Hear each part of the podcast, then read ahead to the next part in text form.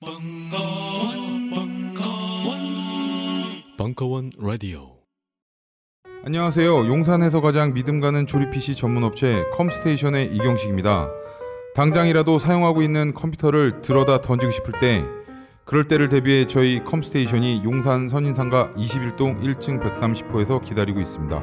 IT 강국에 걸맞게 믿을 만한 조립 PC 컴스테이션이 신뢰를 바탕으로 그 기회를 제공해 드리겠습니다. 궁금하신 점은 문의 주십시오. 011-892-5568번입니다. 우주 최강의 만족스러운 서비스를 제공해드리는 저희 컴스테이션이 늘 기다리고 있겠습니다. 딴지스에게 F1 같은 존재, 컴스테이션은 조용한 형제들과 함께합니다.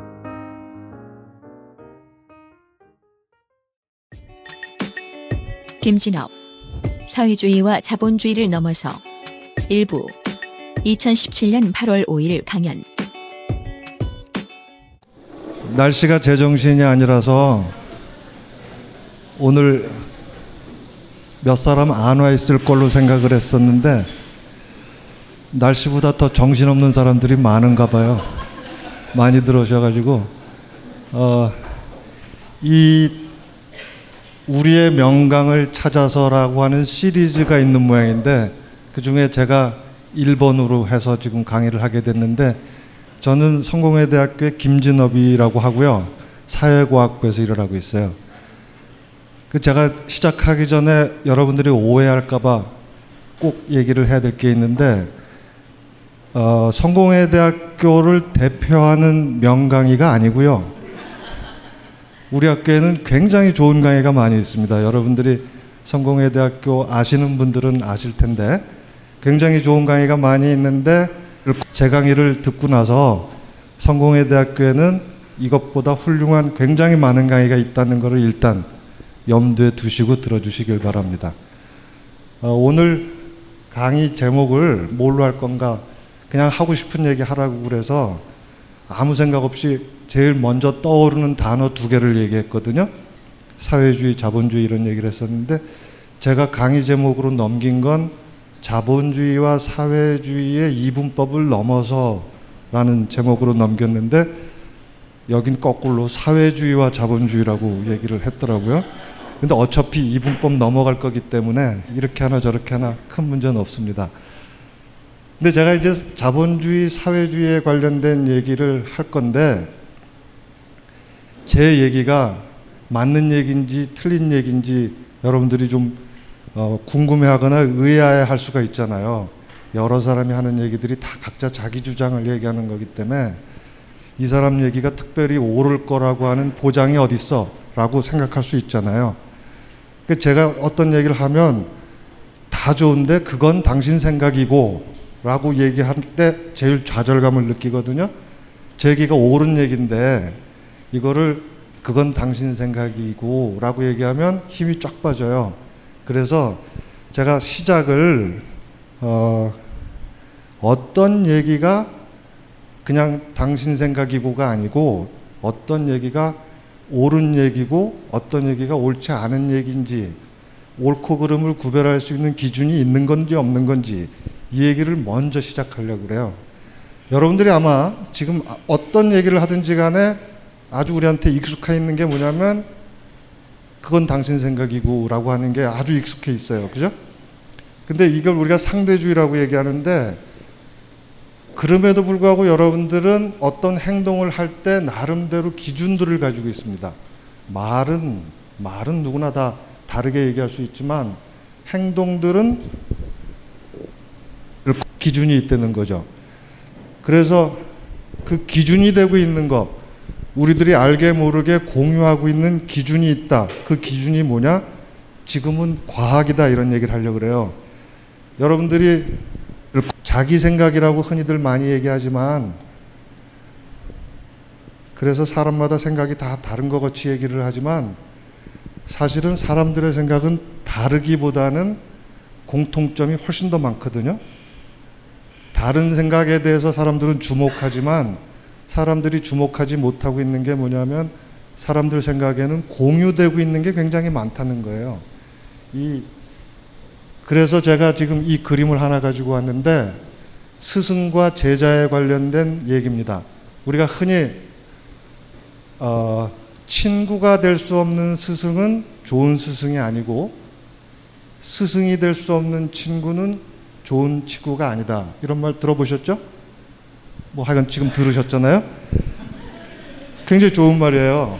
그래서 스승과 제자의 관계가 아마도 권위적으로 연결되면 안 된다. 권위적으로 연결되면 안 된다라는 말은 언제든지 반론이 가능해야 된다. 이런 말이겠죠. 언제든지 반론이 가능해야 된다. 보통 그렇게 얘기들 하는데 스승과 제자의 관계에 대해서 여러분 신용복 선생님 다 아시죠? 네. 그 신용복 선생님은 조금 더 넓게 풀으셨어요. 여기 지금 글씨가 잘 안 보일 것 같아서 제가 읽어드리면 우리는 저마다 누군가의 제자이면서 동시에 누군가의 스승입니다. 배우고 가르치는 사제의 연쇄를 확인하는 것이 곧 자기의 발견입니다. 자기라고 하는 게 사제의 연쇄라고 하는 거죠. 그래서 이 그림도 참 멋있지 않아요? 뭐가 떠오르세요? 연쇄인데 하여간 사제의 연쇄가 곧 자기다라고 하는 걸 깨달으란 말이 무슨 말일까? 이런 거죠. 여기서는 지금 아까 처음에 얘기했던 스승과 제자 사이의 권위 이런 문제보다는 모든 사람이 스승이고 모든 사람이 제자다라는 말이죠. 그렇죠? 모든 사람이 스승이고 모든 사람이 제자다 이런 말인데 바로 그런 의미에서 저는 앉아서 해도 되겠죠? 네.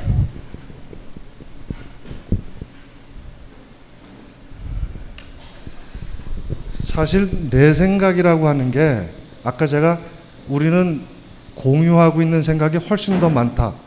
다른 것들도 분명히 있지만 공유하고 있는 게 훨씬 더 많아서 사실 사람들의 생각을 모아보면 우리의 생각이라고 얘기하는 게 훨씬 더 정확하다. 이건 정규 분포죠, 이거? 그죠? 정규 분포 여러분. 그림 보시면 가운데 있는 평균이 있잖아요. 이게 우리 생각이고요. 내 생각이라고 하는 건 이 평균에서 조금 벗어나긴 하지만 그게 다 모여서 우리 생각이다. 사제의 연세가 자기의 발견이다. 이런 뜻으로 여러분들이 생각을 하시면 어떨까 해요. 그래서 생각이라고 하는 게 굉장히 다양한 것 같지만 우리나라 사람들 생각하는 거는 북한 사람들 생각하고는 다를지 모르지만 우리나라 사람들끼리의 생각은 거기서 거기죠. 그렇죠? 그 다음에 우리 생각이 굉장히 많이 다른 것 같지만 우리 생각하고 조선시대의 생각은 굉장히 다르죠. 조선 사람들이, 조선시대 사람들이 우리를 보면 다 비슷비슷하게 생각하고 있다. 이렇게 말할 수 있지 않겠냐는 거예요. 그렇죠? 자, 그래서 이런 생각을 가지고 지금까지 인류의 생각들을 쭉 모아서 생각해 보면 이렇게 정규 분포 그림 두 개 있는 거 보이시죠? 여기 뮤1, 뮤2 이렇게 있을 때 뮤1이 만약에 조선시대의 생각이다 그러면 뮤2는 지금 대한민국의 생각이다. 이런 식으로 얘기할 수 있다는 거예요. 근데 그 가운데 겹치는 부분에 어디 누군가가 있다 그러면 이 사람은 대한민국에서 살면서 조선시대의 생각을 하고 있는 사람이다. 이렇게 말할 수도 있겠죠. 또는 조선시대에 살고 있으면서 시대를 앞서간 사람도 있겠죠. 그렇지만 평균이라고 하는 게 있기 때문에 각자의 생각이라는 게 사실은 우리의 생각이고 그리고 또 한 가지 중요한 건 우리의 생각이 시대에 따라서 달라진다라고 하는 걸 알 수가 있죠. 그렇죠? 우리의 생각이 시대에 따라서 달라진다. 이런 거를 우리가 흔히 우리의 생각을 가리키는 여러 가지 철학적인 용어가 있는데 그 중에 하나가 세계관이라는 말이에요.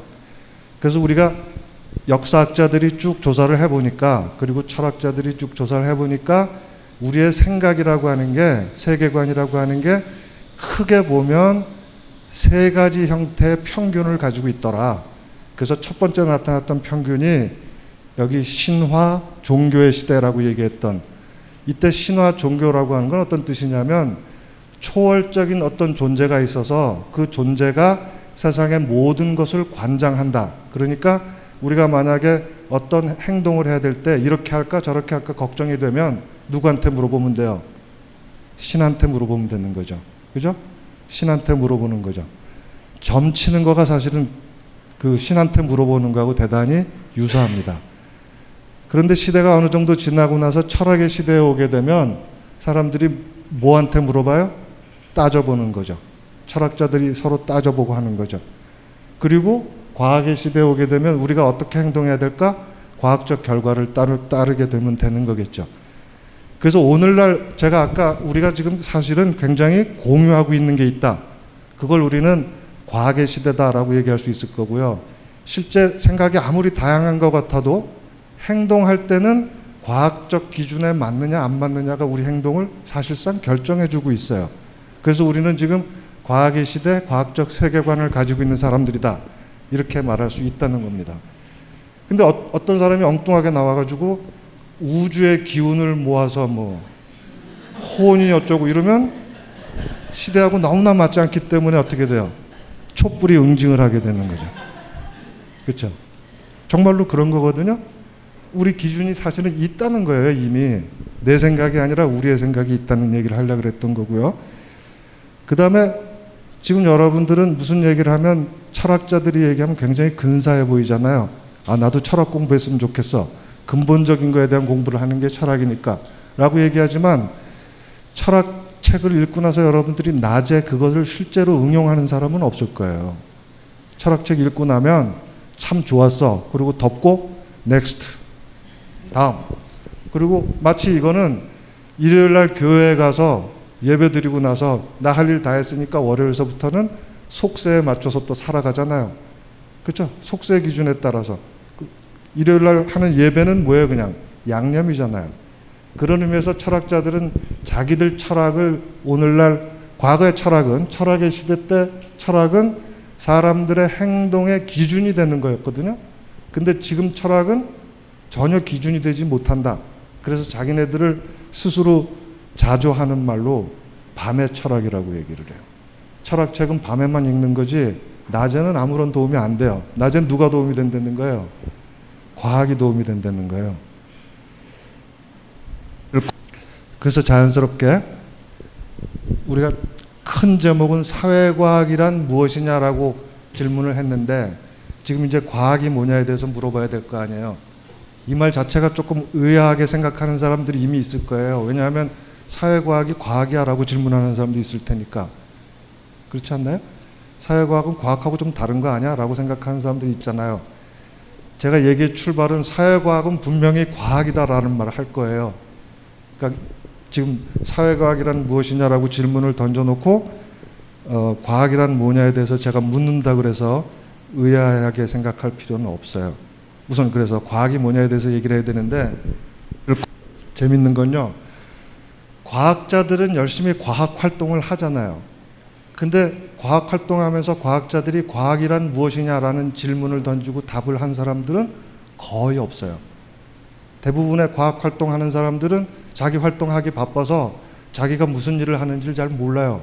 오히려 엉뚱하게 다른 사람들이 옆에서 구경하는 사람들이 과학이란 이런 거야 라고 답을 하게 돼요. 사실은 그래서 여러분들이 과학을 잘 몰라요. 과학이란 뭐냐고 얘기하면 과학자들이 실제 뭘 하고 있는지를 이해를 해야 되는데 우리는 과학에 대해서 다른 사람들이 쓴 글을 읽고 그게 과학인 줄 알아요. 가장 대표적인 게 이런 거죠. 과학의 한계는 이러고 저러고 있어서 그걸로는 자연에 대한 설명은 할 수 있을지 모르지만 인간에 대한 설명은 할 수 없어. 뭐 이런 식의 얘기들 여러분 너무나 많이 알고 있잖아요. 과학의 과학이 뭔지도 모르는데 과학의 한계는 너무나 잘 알고 있잖아요. 이게 왜 그러냐면 과학자 얘기는 안 듣고 과학에 대해서 공부한 딴 사람들이 쓴 글을 너무 많이 읽어서 그래요. 그래서 오늘 지금 제가 얘기하려고 하는 건 과학자들이 과학을 어떻게 생각하는지에 대해서 연구한 거를 요약해서 지금 말씀드리려고 그러는 거예요. 이걸 좀 다르게 표현하면 이게 진짜 과학이에요. 지금부터 제가 얘기하려고 하는 게. 자, 우리가 흔히 과학하고 비과학의 경계를 뭐라고 얘기를 하냐면 다른 것들은 머릿속에서 상상해서 학문을 만들어내는데 과학은 구체적인 경험에서 출발한다. 이렇게 얘기를 하죠. 그래서 과학이란 말을 경험과학이란 말과 같은 말로 사람들이 쓰긴 많이 써요. 과학은 경험과학이다. 이렇게 얘기를 하거든요. 근데 이게 우리한테 확실한 지식이 될 수 있는 이유가 뭘까 생각해 보면 경험이라고 하는 게 여러분들은 나의 경험이란 말을 많이 쓰지만 과학자들이 경험이라고 얘기할 때는 그런 주관적인 경험을 얘기하는 게 아니거든요. 과학자들은 구체적으로 경험을 뭘로 하나요? 측정이라는 말 들어보셨죠? 측정. 측정이란 말은 결국은 센서로 하는 거거든요. 센서 기계로 하는 거거든요. 누가 측정하든지 다 똑같은 결과가 나오는 거죠. 그래서 과학자들이 경험이라고 얘기할 때는 내가 하는 경험이 아니라 자연이 우리한테 알려주는 거예요. 자연이 우리한테 알려주는 거. 우리는 굉장히 수동적인 거죠. 내가 여기서 까만 안경을 끼든 파란 안경을 끼든 빨간 안경을 끼든 그 경험의 결과는 센서로 나타나기 때문에 똑같아요. 되시나요? 여러분들이 일반적으로 철학자들한테 속아서 경험이라고 하는 걸 나와 연결시키려고 그러지만 사실 과학자들이 경험이라고 말할 때 그 경험은 굉장히 객관적인 거예요. 그리고 과학의 우리가 근대 과학 특히 물리학의 경우에 그 출발점은 전부 다 어디에 있냐면 물리량이라는 단어 있어요. 물리량이라고 하는 말은 이렇게 측정된 값이란 뜻이에요. 그리고 과학자들은 이걸 통해서 물리량과 물리량 사이의 관계가 어떻게 나타나느냐가 결국은 세계가 어떻게 움직이는 거다. 그걸 표현해 주는 거다라고 믿고 있는 사람들이에요. 예를 들면 우리가 물리량 대표적인 것 중에 하나가 무게가 있을 수 있죠. 질량, 무게 이런 거. 그거하고 속도가 있을 수 있죠. 그러면 질량과 속도의 관계, 물리량과 물리량의 관계가 어떻게 표현되느냐. 이게 어떻게 규칙적으로 변하느냐. 이걸 서술하는 게 과학이다라고 생각할 수 있다는 거예요. 이럴 경우에 규칙성을 가장 잘 표현해 주는 학문이 수학이죠. 그죠? 물리량의 규칙적인 변화를 수학적으로 표현하는 게 과학이다. 이렇게 생각할 수 있다는 거예요. 물리량의 규칙적인 변화를 수학으로 표현한다. 흔히 그걸 자연과학, 경험과학이라고 얘기를 해요. 그런데 최근에 어, 우리가 20세기 들어와서 과학이 훨씬 더 발전하게 되는데 이 과학이 발전하고 나면 달라지는 게 뭐냐면 세계라고 하는 게 수학적 규칙성만으로는 표현되지 않는 굉장히 많은 것들이 있다라는 걸 사람들이 인정하기 시작해요. 누가 과학자들이요. 그래서 과학이라고 하는 걸 단순히 경험의 규칙적 표현, 경험의 물리량의 수학적 표현 이걸 과학이라고 얘기하는 건 과학이 뭔지를 제대로 설명하기 어렵다. 그럼 과학은 도대체 뭐냐? 이렇게 해서 질문 나오는 게 뭐냐면 과학을 가장 대표하는 건 실험을 하느냐 안 하느냐에 달려 있다라고 얘기를 해요. 근데 실험이라고 하는 건 단순히 물리량을 측정해서 그것에 상관관계 또는 규칙성을 표현해 주는 그런 게 아니거든요. 여러분 지금 제가 여기 그림 그려주고 있는 건데 가장 전형적인 그 실험의 가장 전형적인 형태로 최초로 제시된 거가 이, 여러분 파스테르 우유만 하는 건 아니죠. 파스테르라고 하는 학자가 왜 과학과 비과학을 실험이라고 하는데 성공적으로 사람들을 설득할 수 있었냐면 요 당시만 하더라도 생명체가 어떻게 해서 나오는지에 대한 설명을 할 수가 없었어요. 그래서 사람들이 어떻게 생각했냐면 파리는 여름 무더위 더하기 썩은 음식 더하기 어 지푸러 그 가마니 같은 걸로 이렇게 덮어 놓는 거 더하기 한 달 그럼 파리가 나온다 이렇게 생각을 했었어요. 근데 파리는 그렇게 나오는 게 아니고 애벌레로부터 나오고 등등등 생명체라고 하는 건 생명체의 씨앗이 있어야지만 나오는 거다 라고 주장했던 파스테르가 자기 얘기가 옳다는 걸 입증하기 위해서 만들어낸 실험 장치예요. 여러분 지금 보시면 위에 있는 실험 장치는 어 아까 썩은 음식 그 다음에 뭐 하여간 썩은 음식 같은 걸 넣어놓고요. 그걸 팔팔팔팔 끓이는 장치입니다. 그러니까 끓이게 되면은 무균 상태가 되겠죠. 둘 다 무균 상태로 만들어 놓고 위에 거는 그냥 그 맨 끝에 이게 좀 하여간 맨 끝에 요거는 끓인 상태에서 그냥 내버려 두는 거예요. 시간 지나도록. 그리고 요건 끓인 상태에서 여기를 잘라 버렸어요. 그런데 이 꼭대기가 이렇게 휘어 있으면 여기가 이렇게 휘어 있으면 미생물이 여기 들어가질 못하잖아요. 이렇게 올라가려 그러면 어렵잖아요. 그죠? 그래서 이거를 어, 여기를 잘라버리면 미생물이 일로 들어갈 수 있지만 여기는 못 들어가니까 여기서는 기다려도 아무리 기다려도 파리가 안 나오는데 여기선 파리가 나오더라 이거죠. 그러면 파리라고 하는 건 뭔가 씨앗이 들어가 있을 때만 파리가 나오는 거지 그냥 저절로 나오는 게 아니다. 이런 것들을 입증한 겁니다. 이건 뭐 지금 우리 상식에서는 너무나 별 볼 일 없는 얘기지만 그 당시에 사람들한테는 굉장히 큰 충격이었죠. 과학적 과학적 사실이라는 건 실험에 의해서 입증된 거다라고 얘기를 하는 건데 이 실험이라고 하는 건 근데 조금 아까 제가 얘기했던 경험 과학이라고 하는 거고 굉장히 달라지잖아요. 경험 과학이라고 하는 건 측정된 물리량이 서로 어떤 방식으로 어떻게 규칙적으로 변하느냐에 대한 거였잖아요. 근데 여기선 지금 뭐가 지금 문제가 되고 있어요? 파리가 발생하는 원인이 뭐냐라고 묻잖아요. 그죠? 실험과학이라고 하는 건 인과관계를 따지는 거예요. 근데 앞에서 우리가 물리량 사이의 상호 변화에 대한 얘기는 사실은 오늘날 용어로 얘기하면 높은 상관계수에 대한 얘기죠. 상관계수가 높다 이런 의미로 이해되는 건데 지금 여기서는 인과관계가 뭐냐라고 묻고 있는 거예요 지금. 그럼 과학이라고 하는 건 이 규칙성을 찾는다. 상관관계가 높은 걸 찾는 거냐 아니면 인과관계를 찾는 거냐 이렇게 질문할 수 있잖아요. 뭘 것 같아요 여러분? 우리 상식에는 과학은 인과관계를 찾는 겁니다. 그렇죠? 인과관계를 찾는 거예요. 바로 그래서 오늘날 과학이라고 말을 할 때 과학이라고 하는 건 규칙성을 찾는 거가 최종적인 목적이 아니라 규칙성을 통해서 규칙성을 통해서 규칙적인 어떤 현상을 만들어낸 원인이 뭔지를 분석하는 거죠. 그걸 찾아내는 게 바로 과학이다. 이렇게 정의할 수가 있다는 겁니다. 근데 이 실험이란 말, 그래서 과학은 경험 과학이 아니라 실험 과학이라고 말을 해야 되는 건데 이 실험이란 말을 가장 멋지게 정의한 사람이 베이컨이에요. 맨 위에 제가 써놓은 말이 실험이 뭐냐면 자연이 스스로 답하도록 자연을 고문하는 일이다. 이게 무슨 말일까요?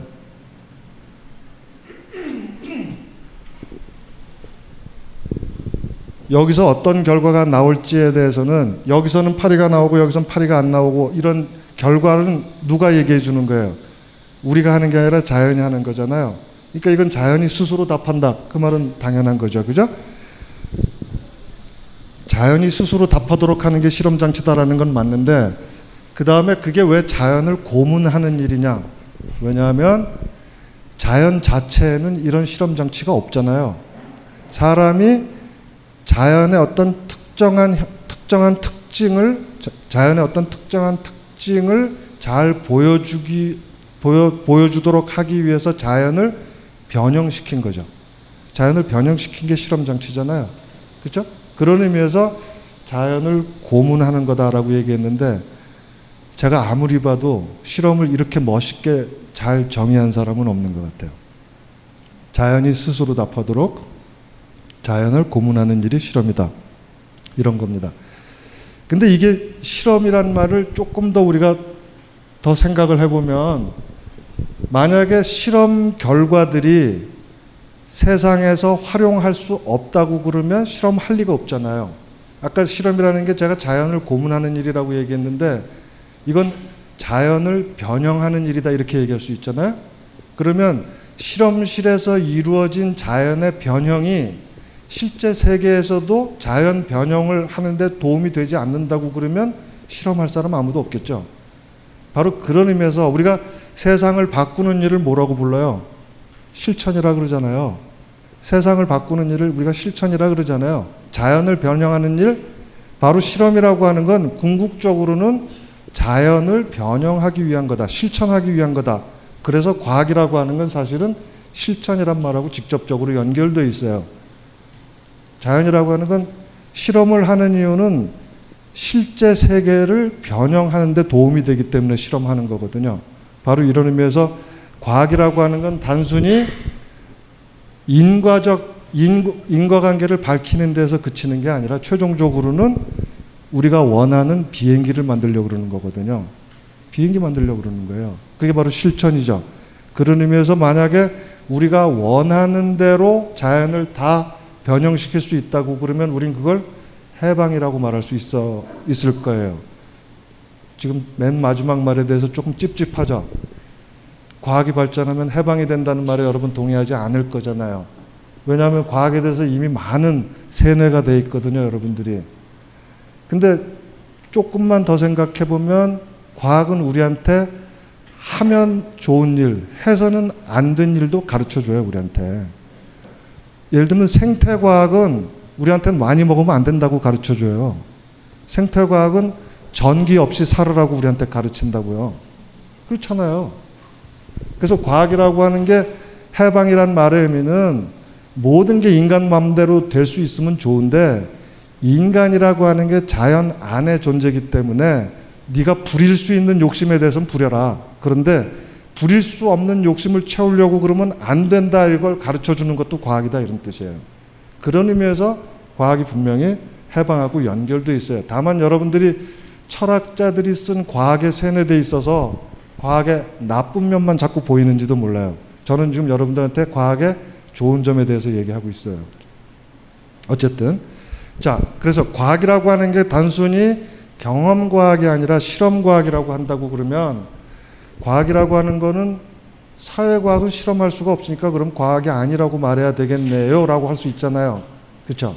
근데 실험이라고 하는 게 사실은 한 번의 실험에 의해서 완벽하게 자연을 고문해서 자연에 있는 상태를 그려내는 그렇게 재주 좋은 실험 기술은 없어요.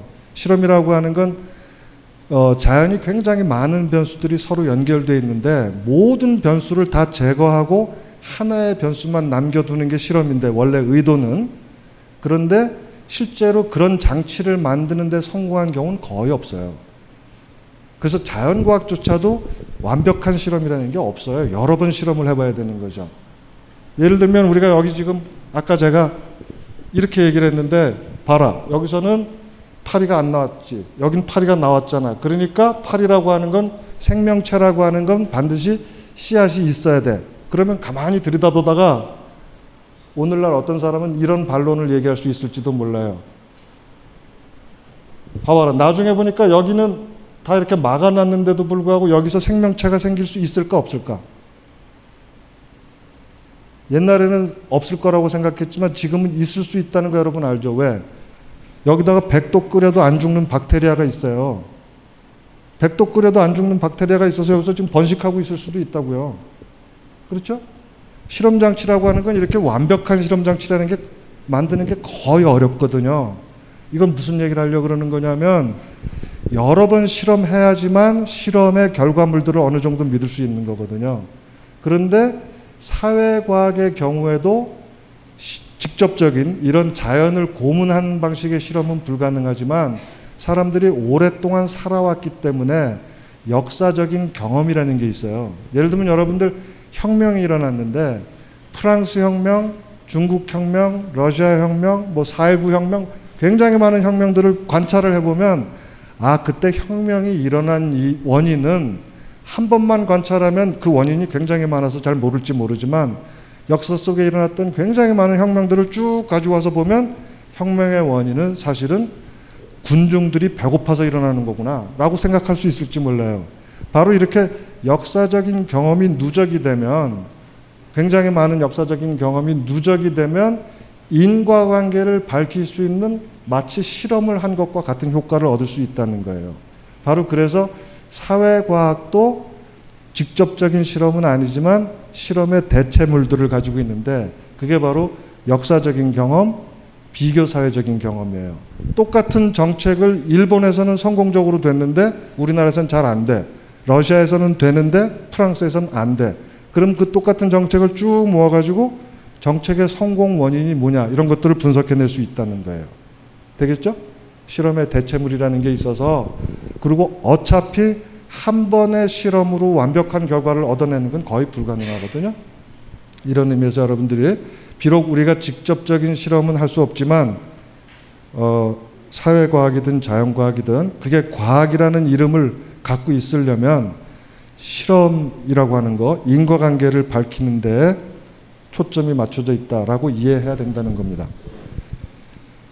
자, 과학이 뭔지 짐작을 하셨습니까? 제가 장황하게 얘기를 했지만 핵심은 뭐냐면 과학은 경험된 자료들의 규칙성을 찾는 게 아니라 그 규칙성을 만들어낸 원인을 찾는 거다. 인과관계를 밝히는 게 과학이다. 이겁니다. 이게 핵심입니다. 자, 그럼 그 다음에 사회과학이 뭐냐에 대한 얘기를 해야 되는데 우선 우리가 지금은 상식적으로 자연 속에 인간이 포함된다는 걸 여러분들이 다 동의하겠지만 동의하지 않는 사람 혹시 있나요? 그래도 내 영혼은 계속 남아 있을 거야. 내가 죽은 뒤에도 라고 생각하는 사람 혹시 있나요? 있을 수 있어요. 아까 제가 얘기했지만 정규 분포거든요. 근데 대부분의 사람들은 그렇게 생각하지 않죠. 인간이라고 하는 건 자연 속에 포함되는 거죠. 만약에 그런 말을 우리가 믿는다고 그러면 당연히 자연의 일부인 인간과학, 사회과학도 자연과학에 포함될 수밖에 없어요. 그리고 똑같이 인과관계를 찾을 수밖에 없어요. 그게 그렇지 않으면 과학이라고 말을 할 수가 없다는 겁니다.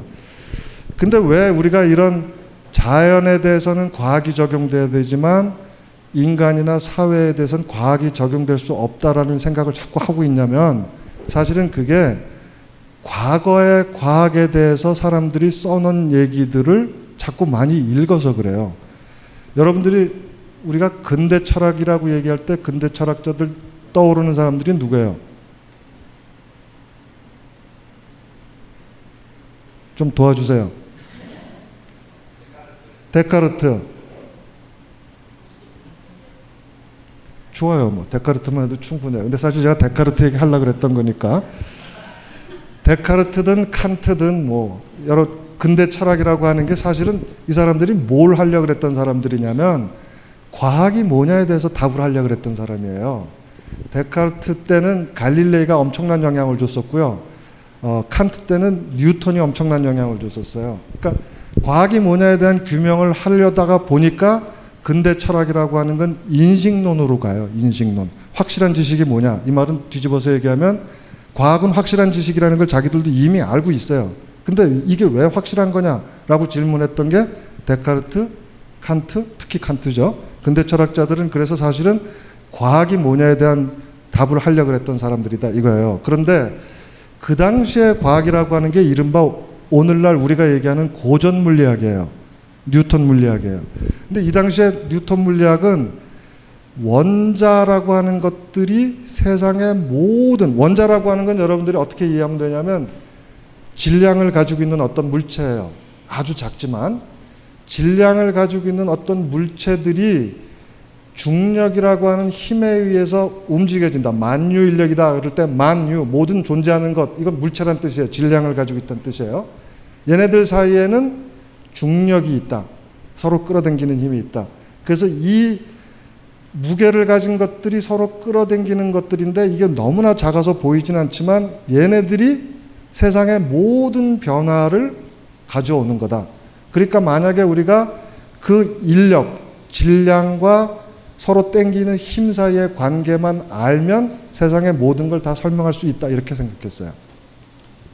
그게 바로 뉴턴 물리학이에요. 그래서 우주는 운동하는 거예요. 기계처럼 운동하는 거예요. 우주가 기계 하나예요. 이게 그 당시 사람들의 생각이에요. 자, 그런데 여러분들이 아다시피 세상에서 제일 알기 어려운 게 어디로 튈지 모른다. 어디로 운동할지 모르는 대표적인 존재가 누구예요? 열 길 물속은 알아도 한 길 마음속은 모른다. 인간이잖아요. 여러 가지 이유가 있지만 그 밖에도 어쨌든 사람은 예외다. 이게 그 사람들의 대세야, 대세. 그래서 자연은 뉴턴 물리학으로 설명할 수 있지만 사람은 아니다. 왜냐? 영혼이 있기 때문에. 여러분 칸트나 데카르트가 영혼 불멸론을 믿었을 것 같아요? 안 믿었을 것 같아요? 그 사람들 믿었어요. 적어도 공식적으로는요. 그러니까 인간이라고 하는 건 자연의 일부가 아니에요. 여러분들 생각하고 달라요. 바로 그래서 당시에는 인간에 대해서는 과학이 올 수 없다.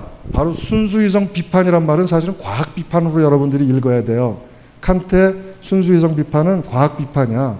과학이 알 수 있는 건 어디까지나 자연현상이지 인간 마음속은 알 수가 없어. 이 얘기예요. 그러니까 당연히 근대 철학을 이어받은 오늘날의 철학자들까지도 다 뭐라고 얘기하냐면 자연은 과학에게, 인간은 철학에게 이렇게 가르치는 걸 여러분들이 다 듣고 있다는 거예요.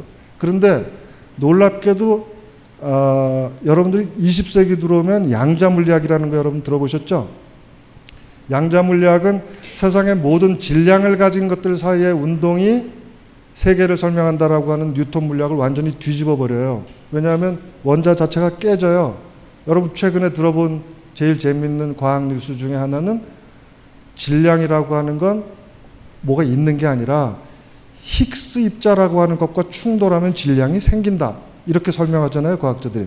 무슨 말인지 모르겠지만 어쨌든 옛날하고 달라졌어요. 잘 힉스 입자 이해하는 사람 거의 없잖아요, 지금. 그죠? 근데 어쨌든 과학이 하는 얘기니까 믿잖아요, 여러분들이. 근데 그게 무슨 말인지는 모르잖아요. 이게 어떻게 된 거예요, 하여간. 어쨌든 간에 오늘날 사람들은 그래서 더 이상 우주는 운동한다고 얘기하지 않아요. 여러분들 가장 요새 많이 팔리는 책 중에 하나가 뭐냐면 우주 진화론이잖아요. 진화란 말 속에는 운동이란 말 속에는 필연밖에 없어요. 기계처럼 움직이는 거니까. 근데 진화라는 말 속에는 우연이란 말이 들어가 있어요. 바로 그래서 앞으로 우주의 미래를 우리가 예측할 수 있다는 거예요, 없다는 거예요? 과학의 힘으로. 없다는 게 우주 진화론이에요. 어디로 튈지 몰라요, 우주가. 근데 옛날 우주 운동론 때는 뭐라고 생각해요? 항상 기계처럼 움직이니까 만 년 뒤의 우주에 대해서도 우리는 과학은 예측할 수 있다. 이렇게 생각을 했던 거죠. 근데 여기서 중요한 말은 뭐냐면 양자 물리학은 바로 이렇게 우연과 필연을 다 포함하기 때문에 가장 자유로운 존재, 즉 가장 과학의 눈으로 볼 때는 우연이라고 말해야 되는 인간이 가장 대표적인 우연한 존재거든요. 자유로운 존재거든요. 근데 얘도 자연의 일부다. 그리고 그 우주 진화 속에는 인간이라고 하는 도저히 자연과학으로는 설명할 수 없을 것 같은 그 존재를 포함한다라는 말이 우주 진화라는 말 속에 들어가 있는 거예요. 그래서 이 뉴턴 시대 과학자들은 과학이 인간에 대해서 설명할 수 없을 거라고 믿었지만 우주 진화론 이후에 양자 물리학 이후의 인간들은 그 물리학자들이 인간의 영혼에 대해서 쓴 글들이 굉장히 많아요. 인간 정신, 인간 영혼이 뭐냐에 대한 물리학적 분석이 무지하게 많다고요. 벌써 이게 과학의 영역으로 들어온 거예요. 이거는 자연과 인간을 이분법적으로 바라보고 자연과학과 사회과학을 이분법적으로 바라보는 게 말이 안 된다는 얘기를 하고 있는 거예요. 오늘날은 과학자들에 의해서 사회과학과 자연과학을 분리시키는 것은 잘못됐다고 얘기하고 있는 건데 과학은 모르고 과학에 대한 철학자들의 얘기만 알고 있는 여러분들은 여전히 과학은 자연에게 사회, 사회 현상은 철학자에게 이렇게 아주 낡은 도식을 여러분들이 여전히 가지고 있다는 거죠. 일단 그렇게 얘기를 하고요. 어. 자, 그러면 사회과학은 그럼 뭐냐? 사실 사회과학은 자연과학의 부분과학이에요. 어떤 얘기냐면 자연과학 중에서 굉장히 작은 것들을 다루는 걸 우리가 물리학이라 그러죠. 그 다음에 자연현상 중에 생명현상을 다루는 걸 우리가 생물학이라 그러잖아요. 그리고 좀 큰 걸 다루는 거 우리가 생태학이라 그러잖아요. 마찬가지로 인간학, 인간사회학, 동물사회학 이런 거 다 자연과학에 들어간다는 거예요. 다 자연과학이에요. 그런 의미에서. 그리고 이 사람들은 뭘 해야 되는 거예요? 인과관계를 밝히는 거예요. 사회현상이든 생물현상이든 물리현상이든 어떤 현상이 있었을 때 이 현상을 만들어낸 원인이 뭐냐?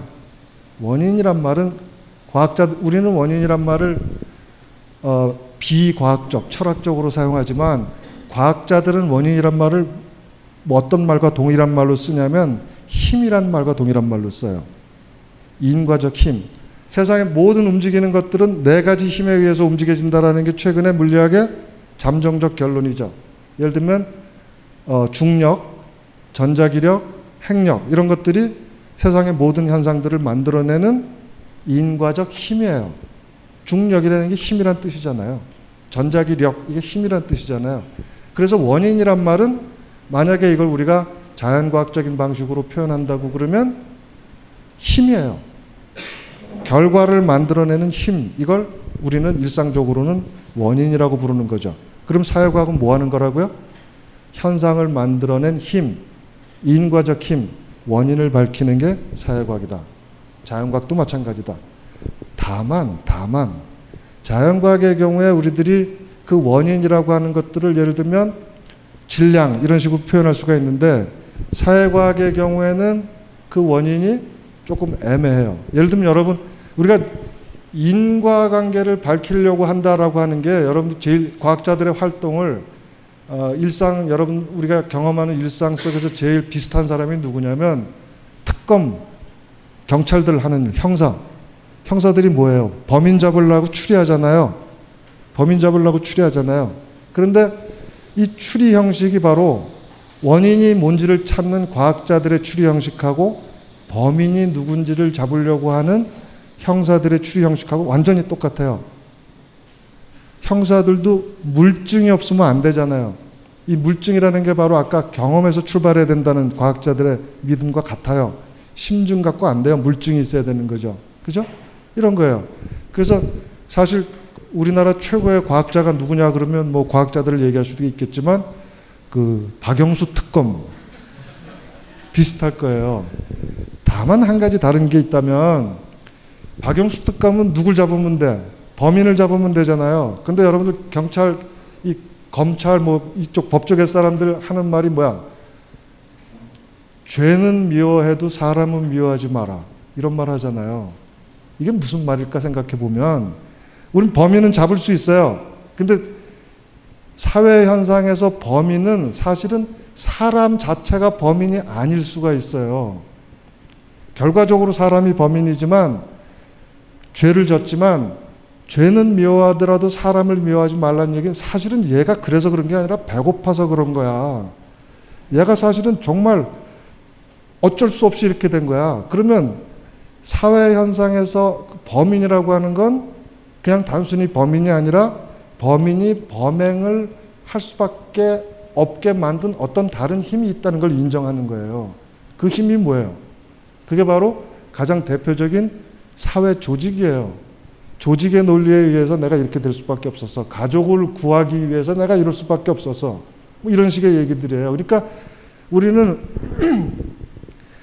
힘이 원인이라고 얘기했는데 그 사회 현상 속에서 원인이 되는 힘들은 개개인들이 아니라 오히려 개개인들의 모임에 의해서 이루어진 어떤 조직들 이게 원인이 되는 거. 이걸 우리가 좀 어려운 말로는 구조라고 그래요.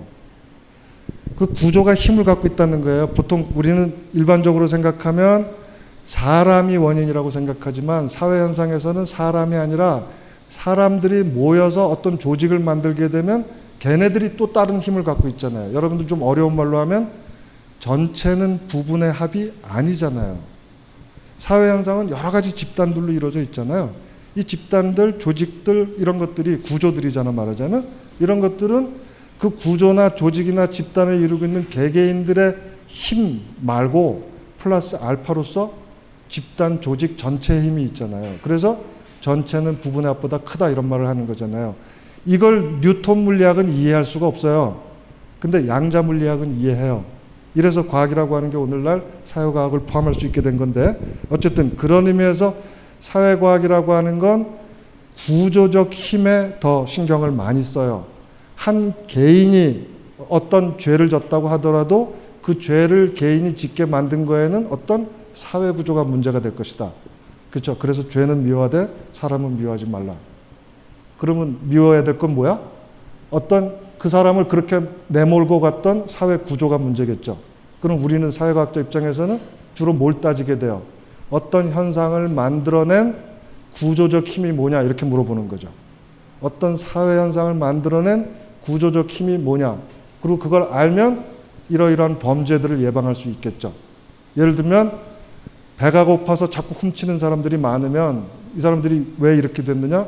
빈부격차가 심해서 이렇게 됐다. 그럼 예를 들어서 모든 사람에게 기본소득을 주자. 그러면 배고픈 놈 안 나올 거 아니에요. 그럼 그런 범죄 다 없어지잖아요. 이런 식의 접근 방법이 바로 사회과학이 고유하게 하는 거지만 이게 자연과학하고 다를 게 없다고요. 둘 다 현상의 원인이 뭔지를 찾아보고 그 원인을 통해서 이러이러한 바람직하지 않은 현상이 만약에 있다 그러면 그게 안 나타나게 하는 거죠. 과학하고 완벽하게 똑같죠. 자연과학이든 사회과학이든 인과관계를 밝혀서 우리가 원하는 대로 가는 거죠. 비행기를 만들듯이 범죄 없는 세상을 만들 수 있다. 이런 거죠. 이런 게 사회과학입니다.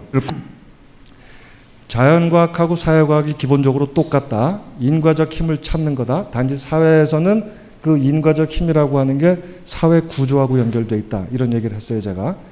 근데 그것만이 자연과학하고 사회과학의 차이점이 아니라 또 한 가지 다른 점이 있어요. 우선 여기 제가 지금 생물사회, 인간사에 대한 얘기 했었는데 여기 핵심은 이거예요. 자연 현상의 허위의 자연 현상이라는 게 있을 수 있겠어요, 없겠어요? 여러분들이 지금 이렇게 날씨가 덥다 그래가지고 이 날씨는 잘못이야, 허위야 이렇게 말해도 돼요? 그건 있을 수 없는 얘기잖아요. 아무리 제정신이 아니라도 자연이 이렇게 일을 벌리면 우리는 그냥 받아들여야 돼요. 진리야 그건 허위라는 게 있을 수가 없어요. 근데 놀랍게도 사회 현상에는 현상 자체가 허위일 수 있는 게 있어요. 안 믿어지죠? 현상 자체가 허위라고 보통 우리가 허위다 진이다라고 얘기할 때는 어떤 사실이 있는데 그걸 우리가 잘못 파악하면 허위고 그렇죠? 그렇잖아요. 제대로 파악하면 허위가 아닌 게 되잖아요. 근데 사회 현상에는 사실 자체가 허위일 수 있는 게 있다고요. 왜 그럴까요? 사회 현상이라고 하는 건 사람들의 행동에 의해서 만들어지는 거다라는 건 여러분들 동의하시죠? 모든 사회 현상은 사람들의 행동으로 나타나는 거잖아요. 근데 사람들의 행동은 뭐의 지배를 받아요? 두뇌의 지배를 받잖아요. 두뇌.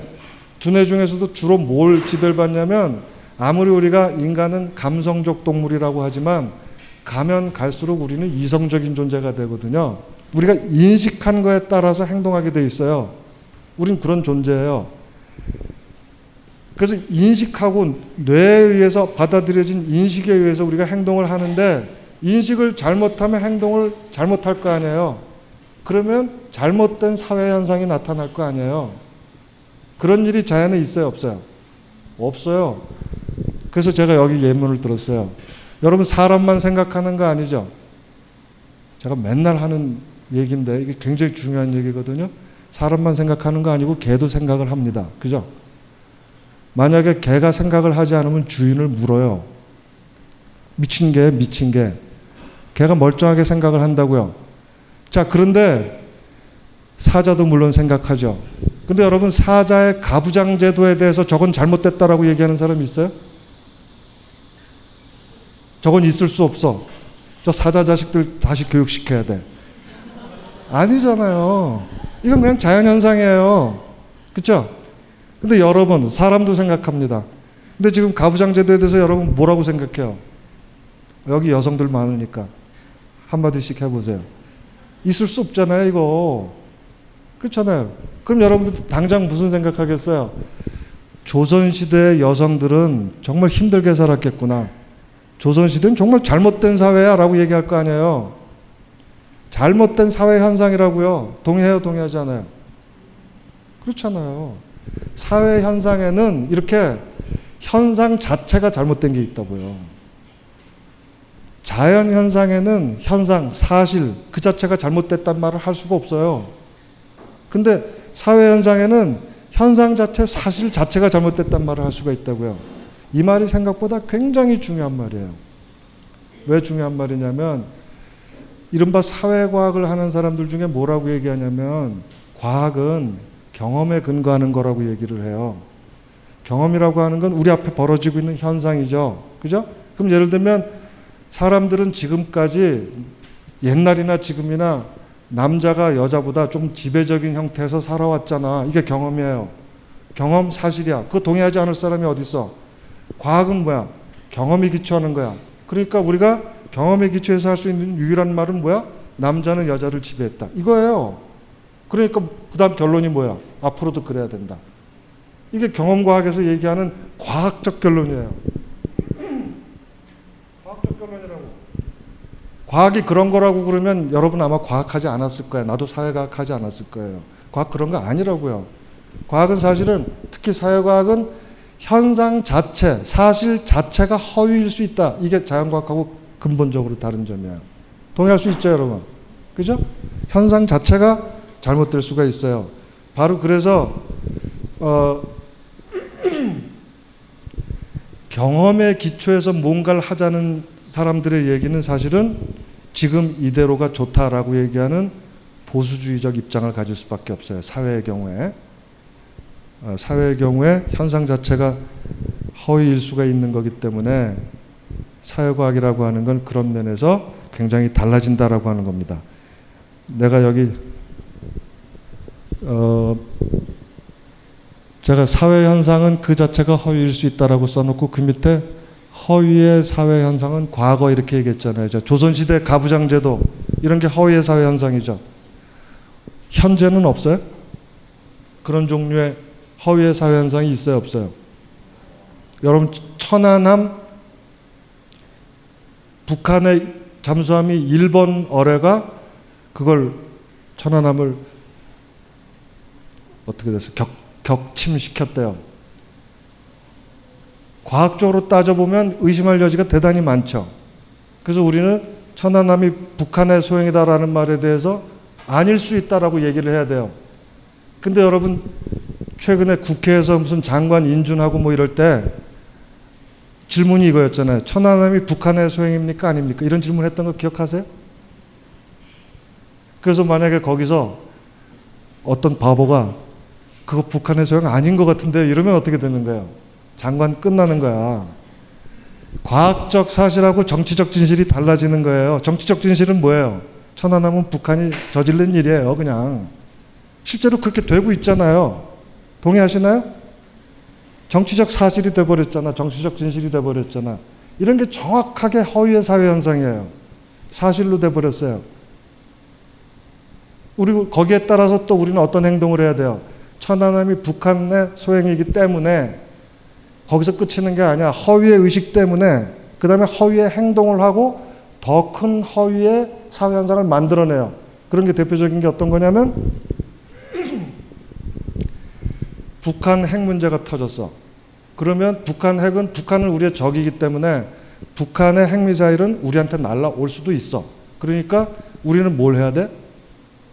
북한 핵을 방어할 수 있는 미사일을 큰 걸 만들어야 돼, 우리도. 그리고 핵 잠수함도 만들어야 돼. 실제로 그러고 있잖아요, 지금. 이거 완전히 코미디잖아요, 지금. 북한의 핵미사일이라고 하는 건 워싱턴을 때리려고 쏜 거, 만든 거잖아요. 그거 모르는 사람 없잖아요. 근데 지금 대통령이라는 사람이 앉아가지고 야, 핵미사일도 만들고 핵추진 잠수함도 만들어. 아무런 상관이 없는데도 불구하고 허위의 의식에 의해서 허위의 행동이 나오면서 잘못하면 우리도 어쩌면 핵잠수함 가지고 북한하고 맞서고 있을지도 몰라요. 북한은 지금 미국하고 맞서려고 그러는데 우리가 지금 맞서고 있을지도 모른다고요. 허위의 사회현상이 또 나타나는 거예요.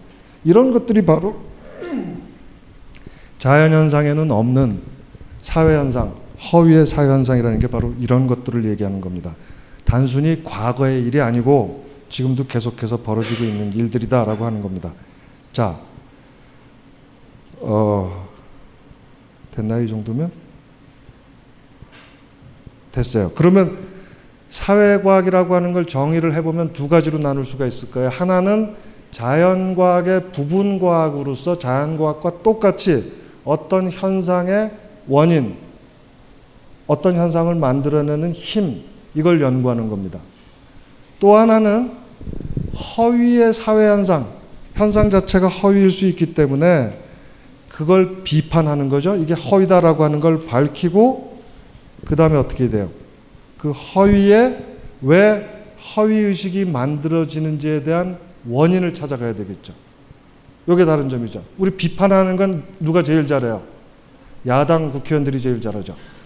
그렇지만 거기서 그치면 안 된다는 거예요, 사회과학자들은. 비판하고 그 다음에 그런 잘못된 허위의 사회 현상이 왜 나타나는지에 대한 우리가 허위 의식을 갖게 되는 원인이 뭔지에 대한 거기까지 가야만 사회과학이 된다. 사회과학은 그런 면에서 자연과학하고 똑같 지만 자연과학에는 없는 대상을 다루는 학문이에요. 자연과학의 모든 대상들은 현상이에요. 근데 사회과학의 대상 중에는 현상만 있는 게 아니라 허위의 사회 현상도 있어요. 그것까지 해야 돼요, 우리는. 그래서 사회과학자가 자연과학자보다 훨씬 더 멋있어요.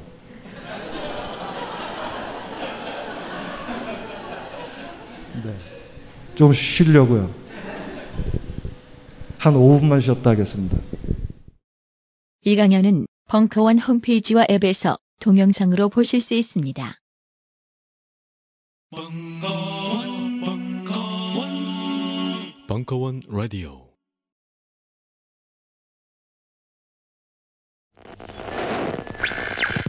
안녕하세요. 벙커원 요원입니다. 이제껏 벙커원 수제버거와 파스타를 너무 자주 드셔서 새로운 메뉴가 생각날 때 충정로 주변 식당을 이용해 보시면 어떨까요? 물론 벙커원 수제버거와 파스타의 종류가 더 다양해질 것이라는 주방장님의 선언이 있은 후라 여러분들은 벙커원에서 앞으로도 계속 식사를 하시겠지만 본 요원은 오늘 오카와리라는 라멘집을 소개해 드리겠습니다. 벙커원 앞에 있는 횡단보도를 건너신 후 서대문역 방향으로 쭉 오시다가 육교를 지나면 나오는 왼쪽 골목으로 들어오시면 파리바게트가 보이는데요. 여기서 50m 좀 더 들어가시면 오른편에 오카와리가 보입니다. 라멘과 부타동 그리고 소바 이렇게 세 가지 종류의 메뉴가 있는데요.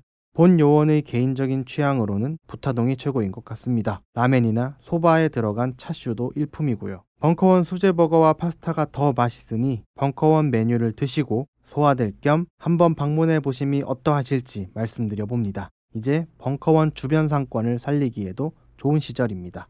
감사합니다.